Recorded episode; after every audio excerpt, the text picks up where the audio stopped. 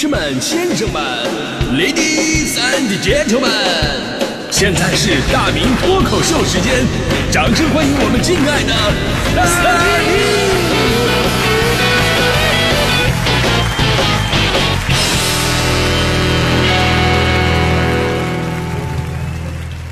好，欢迎各位来到今天的大明脱口秀，我是大明。我们说情侣吵架是这个世界上最常见的事儿。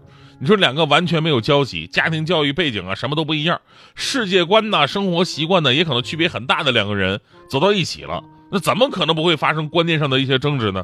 这不就是人之常情吗？那天呢，我在我们小区楼下，我就看到有对情侣在那吵架呢。你知道我这人也比较正直，我心想人家想那块吵架，我就离远点听吧啊，离近了万一被打伤怎么办？是吧？啊，听一会儿看看热闹就得了。于是呢，我站那听了两个小时，我终于把这个大概的意思弄明白了，就是啊，女的对男的不太满意啊，说我为你付出多少啊，你又为我付出了什么？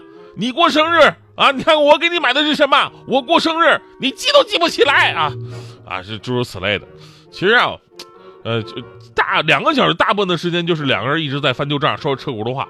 所以呢，昨天到现在我一直在考虑一个问题，就是人和人之间的付出一定要真的很对等吗？以前有个笑话，说有个餐馆呢以卖这个兔肉驰名的，啊，有客人叫了一碗兔肉，吃了之后呢，觉得这味道有点怪啊，把服务员喊过来，你这是兔子肉吗？服务员说了啊，是啊，地道的兔子肉啊，啊，那我怎么吃出羊肉味了呢？哎呀，现在你的嘴太刁了，你太厉害了，不瞒你说啊，就掺了一半的羊肉啊。然后这个顾客说了，就一半吗？我咋大部分是羊肉呢？这这个服务员说的，这真是一半，确实是一半，一一半羊配一半兔子吗？啊，当然了，现实生活当中啊，尤其在感情上，彼此付出是没办法你去量化比较的。每个人实际收入啊、家庭背景都不一样，如果你这么比的话呢，真的很累。最重要的是，两人在一起都是真心付出，这就好了。而且在一起以后啊，你说人都归你了。你就像我们领导会担心我每天上班不用心吗？他不会呀，扣工资不就完了吗？对吧？不知道楼下这位兄弟，你和你媳妇啊，听没听到我们的节目啊？这哥们我只能帮你到这儿了啊。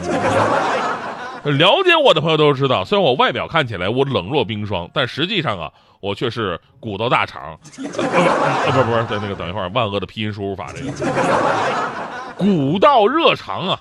其实今天说这个神助攻的话题特别适合我。我总是在别人最需要帮助的时候呢，伸出援手。你比方上大学那会儿，我看到隔壁中文系的一男一女坐在草坪上谈恋爱。你知道女生啊，有的时候比较腼腆，她总是跟男生保持一定的距离。男生当然坐旁边，我可以看出他们俩关系就那种若即若离，还差一点那种感觉。于是我就过去喊了一声：“哎呦我去，有老鼠！” 那时候吓得嗷的一声扑到了男生的怀里边。据说现现在这个三儿已经可以下地打酱油了。这个。然后上班，我跟同事打篮球，呃，打完了以后呢，大伙都在整理自己的东西。那有的同事就习惯性的打完球吧，在球场上开始抽烟。这个时候他媳妇过来了，刚好来来来球场找他，就看到他拿着烟的这么一个形象，就非常愤怒啊！你说好你戒烟的，你还想不想好好过了？所有人都知道这个语气的背后啊，起码又是一个香奈儿的限量款。我跟你说。而这个时候我穿上了外套，我穿完外套以后，顺势把同事手里的烟接过来了。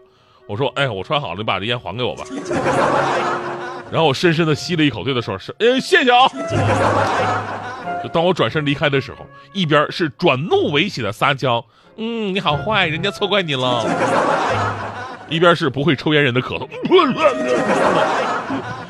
呃，还有前两天我到了我们单位，我们单位就有一个女同事啊，她刚怀孕不久啊，怀孕不久，然后呢，仍然坚持上班。啊，非常令人感动。她非常明显啊，就是说她怀孕之后，她的孕吐反应非常严重，而且是那种想吐却根本吐不出来的感觉，是最难受的。当时我看的无比心痛啊，我我就摘下了我的口罩，我冲她一笑，终于帮她顺利的吐了出来。这就是我在最关键的时候雪中送送炭啊！有的时候吧，你做的真的不用太多，只要一个举动，举手之劳就能帮助别人解决这个挠头难题，即便对方是平时你看起来不是很需要的人。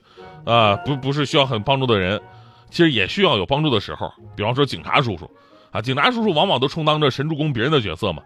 比方说在高考当中啊，这个考生们需要他们保驾护航；在生活当中啊，人民群众需要他们维护治安。即便是警察叔叔这样的角色，有的时候他们也需要一些帮助。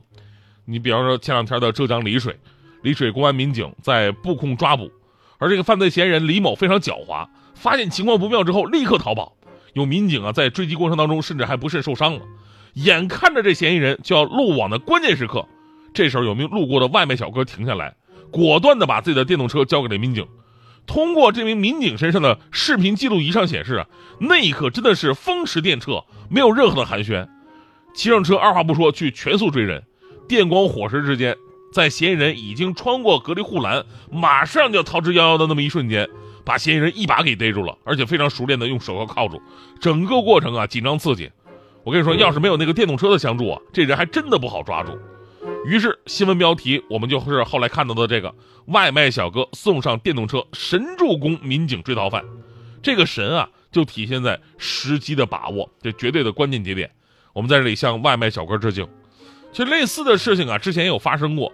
杭州民警狂追小偷，站在前面有一大爷啊，看到小偷呢，正好朝自己的方向跑过来，大爷是暗中不动声色，直到小偷马上跑到身边的时候，直接一个扫堂腿把小偷绊倒在地。啊，小偷后来被赶来的警察叔叔当场给控制了，大爷微笑着离开。啊，你大爷还是你大爷？这视频我看了二百多遍，大爷的腿确实有劲儿。就其实根本就没有踢到对方，那小偷应该是被腿风吹倒的。感谢啊，身边这些见义勇为的人吧，他们让我们的生活变得更加的安全。而今天最后呢，我要说说对这个神助攻不一样的看法。其实人和人之间呢，互相帮助很重要，也很常见。那怎么样的助攻才算得上神呢？有朋友会说，那就是在最关键的和最危险的时候，你帮他一把，这个没错。也有人呢，故意把这个时机当成自己的一个处事哲学。就比方说，问大家伙一个问题。如果在路上，下水道井盖丢了啊，一个人快掉进去了，你提前提醒他，结局会怎样？又如果你没有提前提醒他，而是等他掉进去之后，你把他救上来，结局又会怎样呢？我跟你说，结局完全不一样。你要提前告诉他，哥们儿，那没那井盖没了，你小心点啊。他最多就啊，谢谢啊，对吧？你等他掉进去，再把他拉上来，那救命之恩呐！真的，有心计的人往往会做后者，而真正善良的人。只做前者，所以呢，真正的神助攻不一定是非得是绝望当中的雪中送炭，也可能是危机之前的未雨绸缪。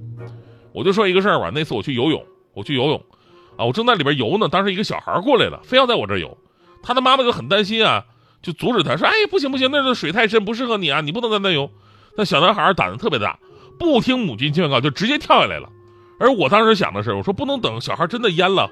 啊，呛水了，出事的时候我再去救啊，对吧？于是我直接起身上岸，游泳池的水立马降了一半，原来是一米五，现在最多零点八。哎呀，你说不会游泳，在儿童区嘚瑟嘚瑟也不行。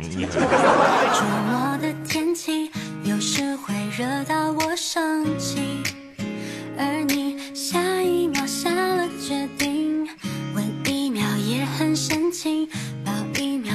受到柔情，让我下一秒情难自已。我相信，爱就像天晴，像淋过大雨的花那样甜蜜。手指间的缝隙，